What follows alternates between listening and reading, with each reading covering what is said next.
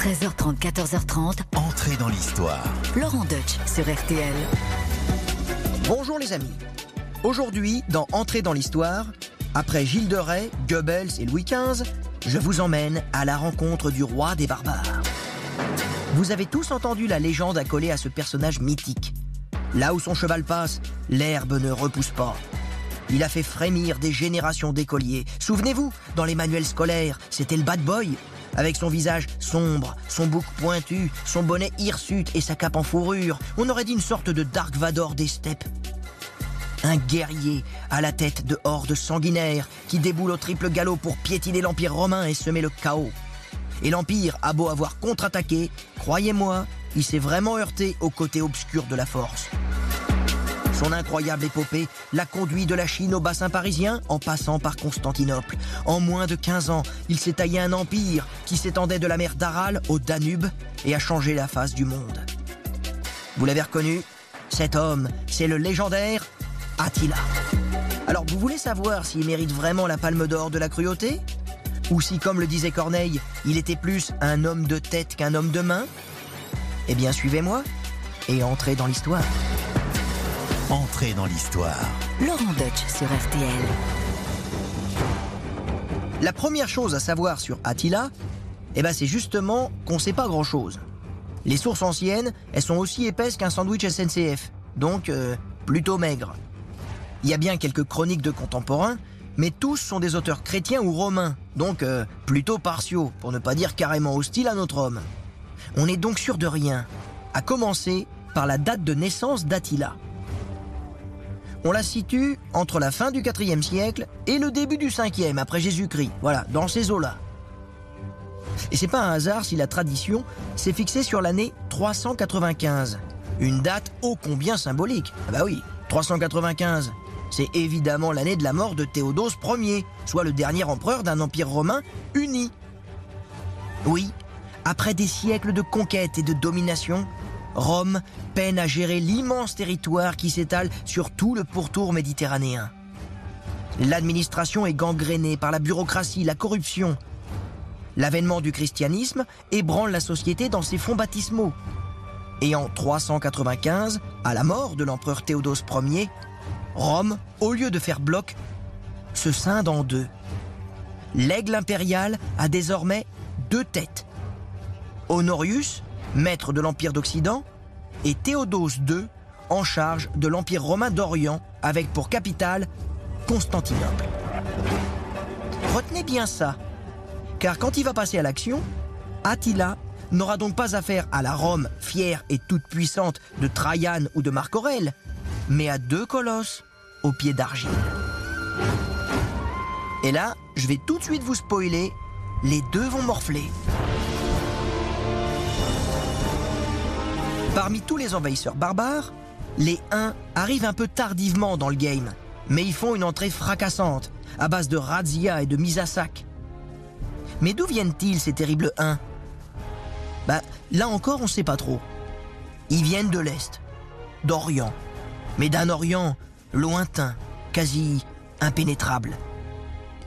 Peut-être des Mongols provenant de l'ouest de la Mandchourie, et les Chinois auraient, dit-on, bâti les, premières fortifications de ce qui allait devenir la Grande Muraille de Chine afin d'endiguer leurs incursions. Enfin, on ne sait pas trop.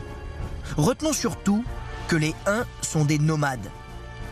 En 375 déjà, ils avaient franchi la Volga pour se fixer sur la rive est du Danube, soit aux portes de l'Empire romain. On est environ 20 ans avant la naissance d'Attila. Alors au départ, les Romains voient débarquer ces nouveaux venus avec un certain dédain, mais quand même une certaine appréhension. Hein. Voici comment un officier romain les décrit. Les Huns dépassent en férocité et en barbarie tout ce qu'on peut imaginer. Ils labourent de cicatrices les joues de leurs enfants pour empêcher la barbe de pousser. Leur corps trapu, avec des membres supérieurs énormes et une tête démesurément grosse, leur donne un aspect monstrueux. Ils ne font cuire ni n'assaisonnent leurs aliments. Ils vivent de racines sauvages et de viande mortifiée sous la selle. Leur tunique de couleur sombre leur pourrit sur le corps. C'est à cheval qu'ils passent leur vie. Ils y dorment même, inclinés sur le cou de leur monture. Dans les batailles, ils fondent sur l'ennemi en poussant des cris affreux. Voilà ce qu'on en dit à l'époque, et tout de suite ça donne le ton. En plus, les uns ne tiennent pas en place. Très vite, ils s'en prennent aux Goths, aux Ostrogoths, entraînant de vastes mouvements de population vers l'ouest. Alors, les Romains tentent de limiter la casse en mettant les sesterces sur la table et en dealant avec eux pour qu'ils aillent plutôt fracasser les ennemis de la Louve. C'est pas con. Les Romains choisissent de payer des barbares pour défendre leurs propres frontières comme des mercenaires. Rome garde comme ça ses amis proches et ses ennemis encore plus proches. Mais c'est un jeu dangereux. Avec les 1, le deal est clair. Ne pas franchir le Danube. C'est la ligne rouge. Cette entente, plus ou moins cordiale, sera en vigueur pendant toute la jeunesse d'Attila. RTL, entrée dans l'histoire. Avec Laurent Deutsch.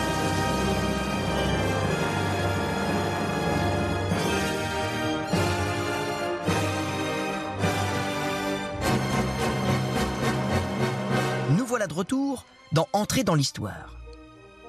Attila est probablement né dans ce qui est aujourd'hui la ville de Linz, au nord de l'Autriche. Il est le fils de Munzuk, l'un des quatre rois qui règne avec ses frères sur la majorité des Huns. Ce n'est pas vraiment un, un royaume uni, mais plutôt un agglomérat de hordes aux intérêts parfois divergents. Papa Munzuk meurt pendant l'enfance de notre petit Attila, qui passe alors sous la tutelle de son oncle, Roas. Le petit Attila, il est plutôt mignon à cet âge-là. Il dévore pas encore des quartiers de barbac à pleines dents. Mais ça va venir. On lui enseigne le maniement des armes, en particulier le poignard et les flèches. Attila ne mesure pas plus d'un mètre soixante à l'âge adulte, mais méfiez-vous des petits teigneux. Il a aussi une tête énorme, difforme. Ben ça, c'est la tradition, c'est la mode. hein. Les Huns y pratiquaient une déformation intentionnelle du crâne avec des bandes qui compriment la tête au cours des premières années et donnent ainsi une forme plus allongée. C'est comme ça, c'est la classe. hein. Pour les c'est c'est swag, c'est grave stylé. hein. Chacun ses goûts. Mais, loin de son image de rustre, Attila est instruit. Autant que peut l'être un, un jeune prince barbare. Il a des rudiments de latin et saura parler le grec avec aisance, c'est-à-dire euh, mieux que vous et moi. Vous voyez ce que je veux dire Et vers l'âge de 10 ans, Attila fait une rencontre déterminante, celle du jeune Flavius Aetius, futur grand général romain. Élevé à la cour d'Honorius, celui-ci appartient à l'élite impériale. Et c'est à ce titre qu'il est envoyé comme otage d'honneur chez les Huns. Alors en gros, l'otage d'honneur, à l'époque, c'est une sorte euh, d'ambassadeur stagiaire, quoi. Voilà. Celui-ci peut s'acclimater à la culture barbare afin de mieux la comprendre, mieux l'étudier, et ainsi euh, mieux collaborer plus efficacement à l'avenir, mais aussi trouver les points faibles. Et là, du coup, une étonnante amitié va se nouer entre Aesius et Attila, deux garçons que tout oppose et qui ne savent pas encore qu'ils s'affronteront un jour sur les champs de bataille. Trois ans plus tard, c'est au tour d'Attila d'aller à Rome et à Ravenne, la nouvelle capitale, en tant qu'otage d'honneur. Il a la joie de retrouver son pote Aesius, et il a surtout le loisir, lui aussi, d'observer son futur ennemi de l'intérieur. Patient et curieux, notre jeune Huns étudie les forces et les faiblesses de l'Empire décadent. Il se prépare secrètement à défier la plus grande puissance du monde, l'Empire romain. De retour parmi les siens, Attila, âgé d'environ 17 ans, épouse une première femme, Enga, qui lui donne un premier fils. Le premier d'une longue série, hein. Oui, oui, on, lui a prêté jusqu'à 300 épouses et plus de 1200 enfants. C'est sûr qu'entre les épouses légitimes, les concubines offertes lors des campagnes militaires et euh, les filles de passage, hein, c'est difficile de compter. Mais plus vraisemblablement, il aura eu tout au plus une trentaine d'épouses, plus ou moins officielles, et la femme de sa vie est restée Kerka, la seule qui sera reconnue comme impératrice. Lorsqu'elle mourra en 449, Attila fera brûler son palais en bois dans un élan de chagrin. C'est pas romantique. Mais revenons à son apprentissage. En tant que prince royal, Attila est étroitement associé au pouvoir par son oncle Roas. Il est chargé d'organiser les liaisons entre les différentes contrées uniques, et là, il va prendre ce rôle très à cœur, ayant conscience que face à Rome, l'union fait la force. Alors, un pour tous et tous pour un. Tiens, ça, ça rappelle quelqu'un, ça. Attila devient alors un personnage central, connu de toutes les hordes.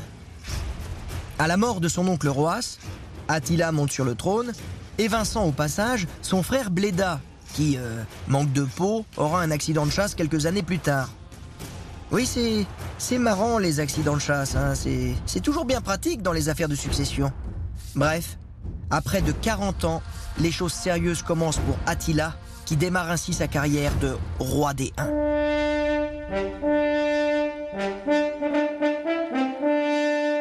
Dès lors, tout s'accélère.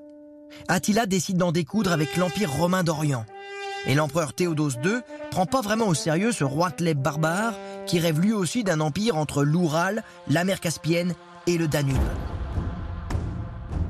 Seulement voilà, la guerre, Théodose II, ça l'arrange pas trop en ce moment. Une grande partie de son armée est en Afrique, grenier de l'Empire, aux prises avec les Vandales pour récupérer Carthage. Donc, Théodose s'incline et signe un traité de paix, en se disant que de toute façon, il aura bien le temps de revenir sur ses promesses. N'empêche que ça jette un froid. Attila a fait plier l'Empire d'Orient.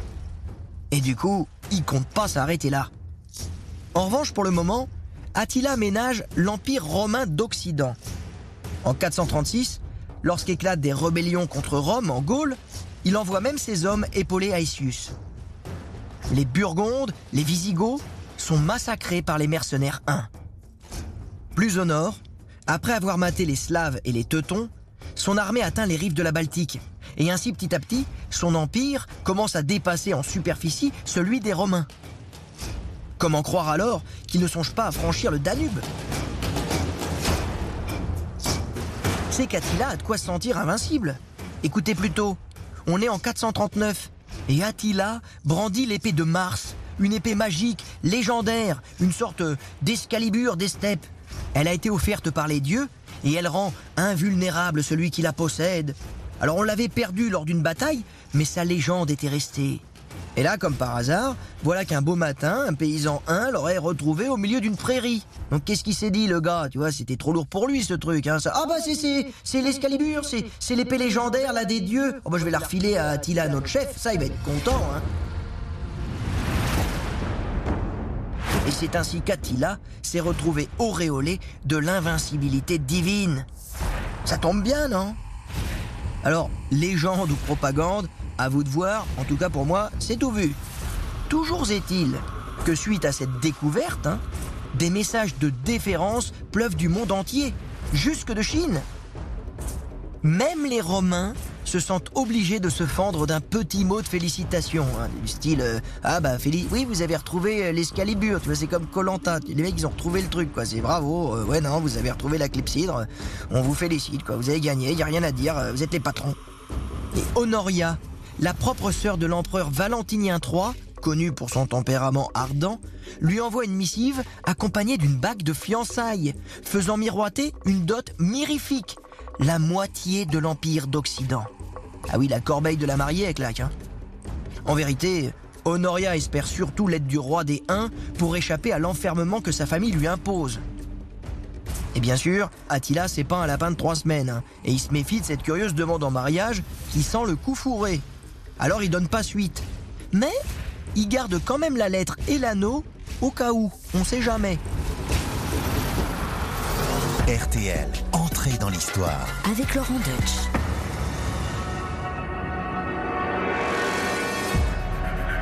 Nous voilà de retour dans Entrée dans l'histoire. L'urgence pour le moment, c'est l'Empire romain d'Orient. Théodose II, l'empereur, bafoue les clauses du traité de paix. Le châtiment d'Attila sera terrible. Il franchit pour de bon le Danube, il écrase tout sur son passage et s'avance jusqu'à Constantinople. C'est la panique à la cour de Théodose II qui est contraint de négocier. Il cherche alors à faire assassiner Attila lors des pourparlers. Mais le complot est éventé et Théodose II meurt un an plus tard. Son successeur, Martien, qui pour le coup a les pieds sur terre, est un empereur autrement plus coriace. Je n'ai de l'or que pour mes amis, et je garde le fer pour mes ennemis, assène-t-il aux ambassadeurs 1. Prendre Constantinople, euh, c'est pas une mince affaire. Devant ces épaisses murailles, Attila préfère renoncer. Il ne veut pas risquer de tout perdre dans un assaut incertain. Il tourne alors ses ambitions vers l'Empire d'Occident. Et là, Attila ressort l'anneau de fiançailles d'Honoria, reçu 15 ans auparavant, et il réclame son épouse. Et surtout sa dot, à savoir euh, la moitié de l'Empire. La cour de Valentinien III, l'empereur, croit une bonne blague et lui oppose, sans surprise, une fin de non-recevoir. C'est ce que cherchait Attila, un prétexte à la guerre. Alors, au lieu d'attaquer frontalement l'Empire, Attila envahit d'abord la Gaule. Au début de l'année 451, il franchit le Rhin avec sa gigantesque armée et son cortège de chariots avec les femmes et les enfants. Attila ravage Trèves avant d'assiéger la ville de Metz, qui malgré une vaillante résistance est mise à sac.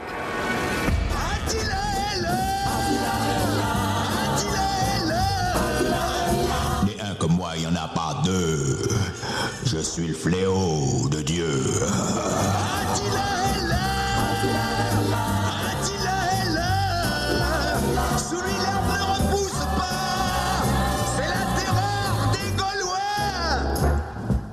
Oui, là, les guerriers ne font pas de quartier. hein. C'est le tiercé classique. Dans l'ordre, euh, massacre, viol, pillage. La complète, quoi. Hein. jambon, fromage. Et c'est au cours de cette campagne de Gaule qu'un ermite dira de lui qu'il est le fléau de Dieu. Mais Attila le prend pas mal. Au contraire, il comprend l'intérêt d'une telle carte de visite. Lui qui ne croit ni en Dieu ni au diable, il veut inspirer la crainte, souvent plus efficace que la force. Sa réputation le précède. Elle lui permet souvent d'ouvrir les portes au lieu d'avoir à les enfoncer à coups de bélier. Du coup, Attila conquiert Lan, Saint-Quentin et Reims avec moins d'efforts. Et lorsqu'il parvient aux portes de Paris, les habitants terrorisés sont prêts à se rendre afin d'éviter le pire. C'est alors qu'une jeune femme, au charisme extraordinaire, la foi chevillée au corps, harangue les habitants par ces mots célèbres. Que les hommes fuient s'ils veulent, s'ils ne sont plus capables de se battre. Nous, les femmes, nous prierons Dieu tant et tant qu'il entendra nos supplications. Cette femme, vous l'avez reconnue? On vient de fêter les 1600 ans de sa naissance en 2020. Bien sûr, c'est Geneviève, la future sainte patronne de Paris. Avec Geneviève, le miracle se produit. Les Huns lèvent le camp. Ont-ils reçu un tribut pour ne pas ravager Paris? Ça, on ne le saura jamais. Mais ce qui est sûr, c'est qu'Attila préfère mettre le cap au sud et atteindre l'Aquitaine pour en découdre avec les Visigoths avant l'arrivée des troupes romaines commandées par Aetius. Et le temps presse. Le grand choc avec les Romains et leurs alliés aura lieu dans les environs de l'actuel Châlons en Champagne, lors de la célèbre bataille des champs cataloniques, évocation du nom de l'ancienne tribu celte des Catalones qui habitait à l'époque Châlons. Cette bataille, au cœur de l'été 451, est sans doute l'une des plus importantes batailles de l'histoire par la diversité des forces en présence, les effectifs des belligérants, les enjeux et la férocité des combats. D'un côté, les Huns et leurs alliés, et de l'autre, la coalition romano-germanique composée de Visigoths, de Burgondes et de Francs-Saliens. Et oui, les Francs, nos Francs, qui font ainsi leur, leur entrée sur la grande scène de l'histoire. Encore fidèles à Rome, ils auraient eu à leur tête un certain Mérové, le probable papy de Clovis. L'affrontement est homérique. Au-delà des armées, c'est un choc entre deux titans, Attila et Aetius. Deux génies militaires, deux frères ennemis qui se respectent depuis leur jeunesse. Voyant l'échec des assauts de sa cavalerie, Attila comprend vite que la victoire est hors de portée. Alors, plutôt que d'essuyer une cuisante défaite, il préfère battre en retraite. Curieusement, Aetius ne pousse pas son avantage et laisse l'armée des Huns en pleine déroute regagner ses bases en Pannonie. La cour impériale est d'ailleurs hyper vénère. On prive le généralissime d'une entrée en triomphe à Ravenne. On parle même de trahison. Et on suspecte que c'est son amitié pour Attila qui a pesé dans sa décision de ne pas intervenir et de ne pas détruire définitivement le fléau de Dieu. Tout compte fait, les grands gagnants de la bataille des champs cataloniques sont peut-être les Francs de Mérové. Car en échange de leurs bons et loyaux services, ces simples auxiliaires barbares de l'armée romaine obtiennent une assise territoriale au nord, un bout de terre en Gaule-Belgique, un royaume qui va s'agrandir au siècle suivant, et vous connaissez la suite. RTL, entrée dans l'histoire. Avec Laurent Deutsch. Nous voici de retour dans Entrée dans l'histoire d'Attila. Elle regarde étonnée la saisissante image des hordes qui déboulent sur son petit village. C'est Attila le Hun qui descend des collines sur son cheval nain cruel jusqu'aux babines. Après la déroute de la bataille des champs cataloniques, Attila, le fléau de Dieu, est affaibli, mais il n'a pas dit son dernier mot. L'Empire d'Occident n'a encore rien vu, car à peine revenu sur ses terres, il prépare sa plus terrifiante campagne. L'invasion de la péninsule italienne. Cette fois, il veut frapper sans détour au cœur du réacteur. Au printemps 452, son armée attaque Aquilée, ville réputée imprenable, située entre les contreforts alpins et la mer Adriatique et qui verrouille l'accès à la vaste plaine du Pô. Après trois mois de siège, les remparts s'effondrent et la ville est livrée à la fureur des Huns. Les hommes sont égorgés, les femmes violées et les habitations dévastées. Oui, bah, comme d'hab.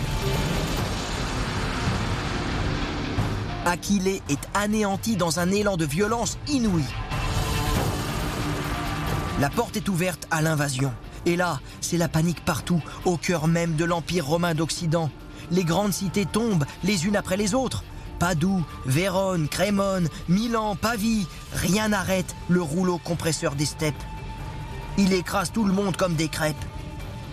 Alors, pour échapper aux barbares, des réfugiés vont s'installer sur les îlots sablonneux d'une lagune promise à un bel avenir. Et oui, ainsi est née Venise. Alors, la prochaine fois que vous ferez un petit tour en gondole, avant d'embrasser votre copine, vous pourrez penser au bon vieil Attila. Oui, oui, le petit week-end romantique, quelque part, euh, c'est grâce à lui. Et lui, pendant ce temps-là, il se rapproche de Rome. Pétrifié, la cour impériale envisage même la capitulation. Les légions d'Aesius sont épuisées par les déplacements incessants et rapides des Huns. Et c'est alors que Rome sort son joker, en la personne du pape Léon Ier. Son ambassade se présente devant l'empereur des Huns. Imaginez cette scène insolite. Le pape, vêtu d'une somptueuse chasuble de pourpre brune coiffée d'une mitre de soie brochée d'or, face au fléau de Dieu en chair et en os. Les deux hommes décident de s'entretenir seul à seul. Ce qu'ils se disent, on le saura jamais. Mais à la surprise générale, un accord est conclu et Attila s'engage à quitter l'Italie dans les jours qui suivent contre le versement d'un tribut raisonnable. Ça rappelle un peu Paris et Sainte-Geneviève, vous trouvez pas? À environ 57 ans, Attila s'en retourne sur ses terres danubiennes.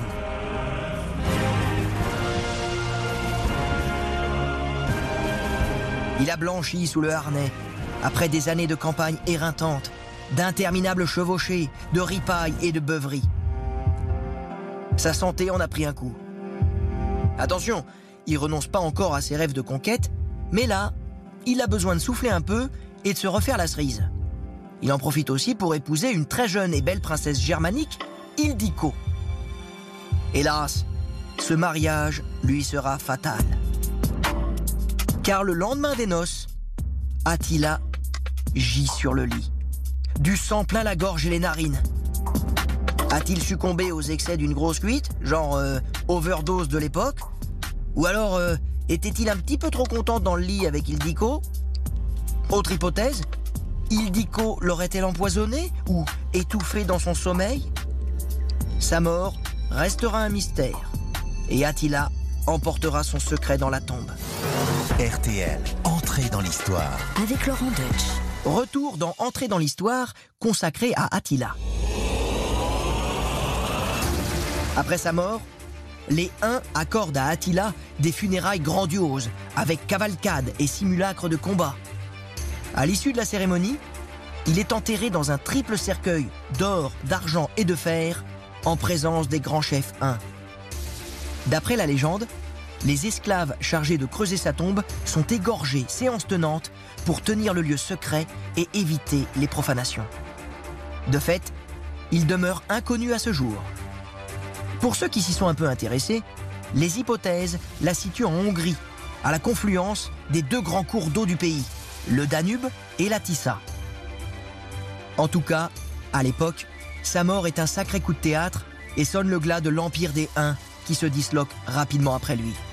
Preuve qu'il n'était pas cimenté par autre chose que par la détermination d'un chef charismatique. Mais le souvenir d'Attila, lui, reste gravé pour toujours dans les mémoires. Construite dès son vivant, la légende noire d'Attila s'amplifie à mesure que l'Église accroît son hégémonie en Europe. La figure de l'empereur des Huns constitue une sorte de repoussoir pour l'Occident chrétien. Bossuet, vous connaissez, l'évêque de Meaux, qui passait pour être le, le plus bel orateur du XVIIe siècle, voit en lui rien de moins que le plus affreux de tous les hommes. Bon nombre de ceux qui lui ont résisté vont être canonisés par l'Église. Saint-Aignan à Orléans, Saint-Loup à Troyes, Saint-Nicaise à Reims, le pape Saint-Léon et bien sûr Sainte-Geneviève de Paris. Il faudra attendre le 19e siècle pour se pencher plus sérieusement sur l'épopée d'Attila. Il faut dire qu'avec Napoléon, les empereurs conquérants sont revenus subitement à la mode. Pourtant, l'image réductrice de barbares sanguinaires continue de lui coller à la peau. Mais pas partout.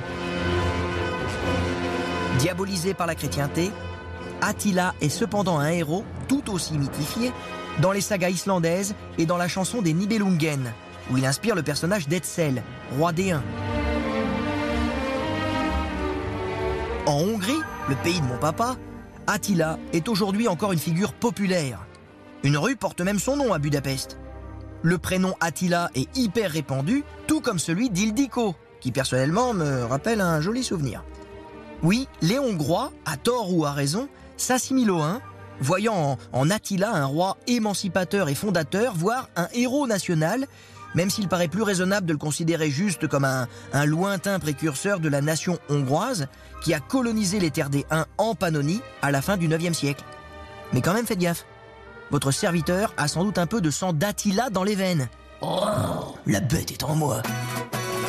Et en ce qui nous concerne, nous Français, Attila aura aussi favorisé malgré lui l'installation franque en Gaule et œuvrait donc indirectement à l'apparition de ce qui deviendra plus tard la Francie, puis la France.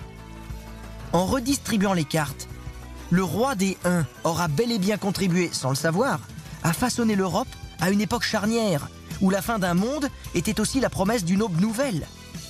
Alors vu comme ça, l'image du fléau de Dieu est tout de suite moins détestable que celle qui a marqué nos souvenirs d'écoliers, non? On aurait presque envie de dire Merci Attila. Mais on n'ira pas jusque-là. Laurent Deutsch sur RTL, entrée dans l'histoire. Eh bien, j'espère que cette aventure en compagnie d'Attila vous aura captivé. Et pour en parler, j'ai la chance d'avoir à mes côtés un, un historien, un professeur qui connaît bien l'époque. D'ailleurs, je rappelle la parution de son ouvrage aux presses universitaires de France, Les Barbares. Donc vraiment, on est bien dans cette, dans cette période, cette antiquité tardive qui progressivement va laisser la place au Moyen Âge. Cet historien, c'est Bruno Dumézil. Bonjour Bruno. Bonjour. Alors j'aimerais bien qu'on on- on revienne donc euh, sur, sur Attila et ce qui est pour moi le, le plus important à comprendre au départ pour bien le cerner, c'est que c'est pas un barbare comme on l'a pu euh, l'imaginer quand on était petit, euh, savoir la brute épaisse qui cogne sur tout ce qui bouge. C'était pas ça Attila par, euh, par rapport aux Romains. Alors en tout cas, du point de vue des Romains, c'est un négociateur. C'est quelqu'un qu'on connaît surtout par des rapports d'ambassade. Donc euh, les légats romains sont allés souvent à la cour d'Attila, nous ont donné un point de vue sur son physique, sur son moral. Et le point de vue, c'est globalement, c'est un maître chanteur, maître chanteur génial, mais qui n'obtiendra jamais autant d'argent que ce qu'il pouvait espérer quand même. D'accord. Oui, parce que il y a un truc qui est amusant avec lui, c'est que finalement, euh, euh, ses conquêtes militaires, elles sont pas tellement probantes, elles sont sont pas implacables, alors que c'est par la négociation qu'il a obtenu ses plus grandes victoires. Oui, en fait, il menace, il va pas très loin de Constantinople, il passe sous les murs de la ville, il fait chanter l'empereur, il obtient quelques milliers de livres d'or, et puis il repart, il revient, il refait chanter. Mais en fait, euh, en termes de conquête territoriale, il n'y a rien à chaque fois qu'il est sorti véritablement de sa base danubienne, quand il est allé en Italie, quand il est allé en Grèce, quand il est allé en Gaule, eh bien finalement c'est au mieux des semi-réussites et souvent ce sont des échecs. Et, l'autre chose que on sous-estime, qu'on ne mesure pas, c'est que l'armée d'Attila, moi pareil, hein, quand j'étais petit, j'imaginais des hordes sauvages, quoi, des mecs comme ça euh, venus des steppes, mais en fait c'était une coalition qui venait de, de tous horizons, et en fait il y avait des, des échanges, des tractations, il y avait presque même des transferts de troupes, de groupes, d'envahisseurs, de nomades, chacun s'offrait au plus offrant, et Attila, dans son armée, il y avait même des Romains. Oui, il y a une série célèbre il y a quelque temps qui montrait Attila et 1-1. Alors il n'était peut-être pas un seulement euh, l'armée unique, il y avait plusieurs soldats, mais en fait euh, les uns représentent quelques milliers d'individus. C'est le cœur de groupe. En fait, ce qui fait la force d'Attila, ce sont des tribus germaniques, des Visigoths, des Gépides, mais également des Romains. Beaucoup de déserteurs romains, des gens qui en avaient assez de payer des impôts auprès de Rome parce qu'ils n'étaient pas assez bien défendus par les légions romaines et qui vont travailler pour Attila pour piller des régions romaines. Voilà, là, ça, quand même, ça redéfinit le terme de barbare. Hein, quand même, on se rend compte à quel point Attila était beaucoup plus roué, beaucoup plus complexe que ça. Il a été à la cour de Rome. Il, il parlait euh, pas couramment latin, mais il comprenait le latin. Il parlait bien le grec. Donc c'est vous dire qu'il était quand même civilisé, quoi. C'est oui, alors on n'est pas trop sûr qu'il soit venu à la cour de Rome. Hein. C'est une légende très tardive. Ce qui est en sûr, tant qu'otage d'honneur. Euh, comme Aesius en son temps euh, Alors Aesius est allé à la cour des Huns, ça c'est sûr. La présence d'Attila à Rome, euh, on n'a aucune source. Hein. C'est une légende qui a été constituée un peu tardivement, c'est possible, mais c'est pas du tout certain. Ce qui est sûr, c'est qu'il connaît tout le monde puisqu'il va rêver d'épouser la sœur de l'empereur. Donc euh, c'est quelqu'un qui a de bons contacts et puis son secrétaire particulier s'appelle Oreste et un jour sera le père du dernier empereur romain. Romulus Augustule. Donc ces deux mondes-là ne sont pas tellement opposés. Il n'y a pas les civilisés d'un côté, les Romains de l'autre. C'est un monde de la frontière où tout le monde fraye, tout le monde se marie euh, les uns avec les autres et où tout le monde parasite en fait le système romain. Alors on va euh, maintenant en venir à une autre légende. Euh, on est quand même ici à Paris. Hein. Moi je suis parisien et comme tout le monde, ma, sainte patronne c'est Sainte Geneviève. Hein. On a fêté les 1600 ans de sa naissance. Sainte Geneviève c'est une des femmes les plus importantes dans l'histoire de Paris et soi-disant que par ses prières, elle aurait repoussé Attila. Évidemment, on va voir que ça c'est une légende. On va le voir avec vous Bruno si vous le permettez, juste après une petite pause. Jusqu'à 14h30 sur RTL, entrez dans l'histoire. Avec Laurent Deutsch. Nous sommes de retour dans Entrer dans l'histoire en compagnie de Bruno Dumézil. Et maintenant, si vous permettez, excusez-moi, c'est le Parigot qui cause. J'ai envie qu'on parle de Sainte Geneviève. Sainte Geneviève, quand même, c'est, la patronne de Paris. Elle a résisté au 1. Elle a résisté à Attila. Elle lui a fait peur. Elle l'a viré. Est-ce que c'est vrai cette histoire? C'est, pas une légende? D'abord, elle est pas vraiment de Paris, elle est de Nanterre. Mais bon, on va l'accorder quand même. C'est pas très loin. Disons qu'elle a pris le RER e quelque part vers 440 pour arriver à Paris où elle est devenue vierge consacrée. Et effectivement, on sait qu'elle a fait des prières pour lutter contre Attila. Pour être exact, euh, une partie des hommes de la ville voulaient quitter Paris parce que Attila était en train de se rapprocher, était du côté de Troyes. Hein. et Geneviève a voulu rester dans la ville avec l'ensemble de la population. Or, on sait qu'Attila va obliquer au lieu d'attaquer Paris, il va partir vers Orléans. Et donc, on a attribué ce petit détour d'Attila à un miracle de Sainte-Geneviève. Et la vérité serait tout autre. Bruno, éclairez-nous que c'est vraiment les voix du Seigneur qui ont, qui ont détourné euh, Attila de, de, la future capitale? Il faut bien reconnaître que Paris, euh, vers 440-450, c'est pas grand-chose. Oui. Quitte à piller une ville, mieux vaut piller Orléans, où il y avait sans doute beaucoup plus de choses, et notamment euh, pas mal d'armements qui devaient intéresser Attila. Donc il est possible qu'Attila n'ait pas attaqué Paris parce que la cible n'était pas tentante. Malheureusement pour lui, à Orléans, il y a Saint-Aignan qui l'attend. Hein. Il y a Saint-Aignan, il y a l'armée romaine, il y a l'armée des Visigoths également allié à Rome. Et donc, euh, Attila va devoir faire demi-tour. À peine est-il entré dans Orléans.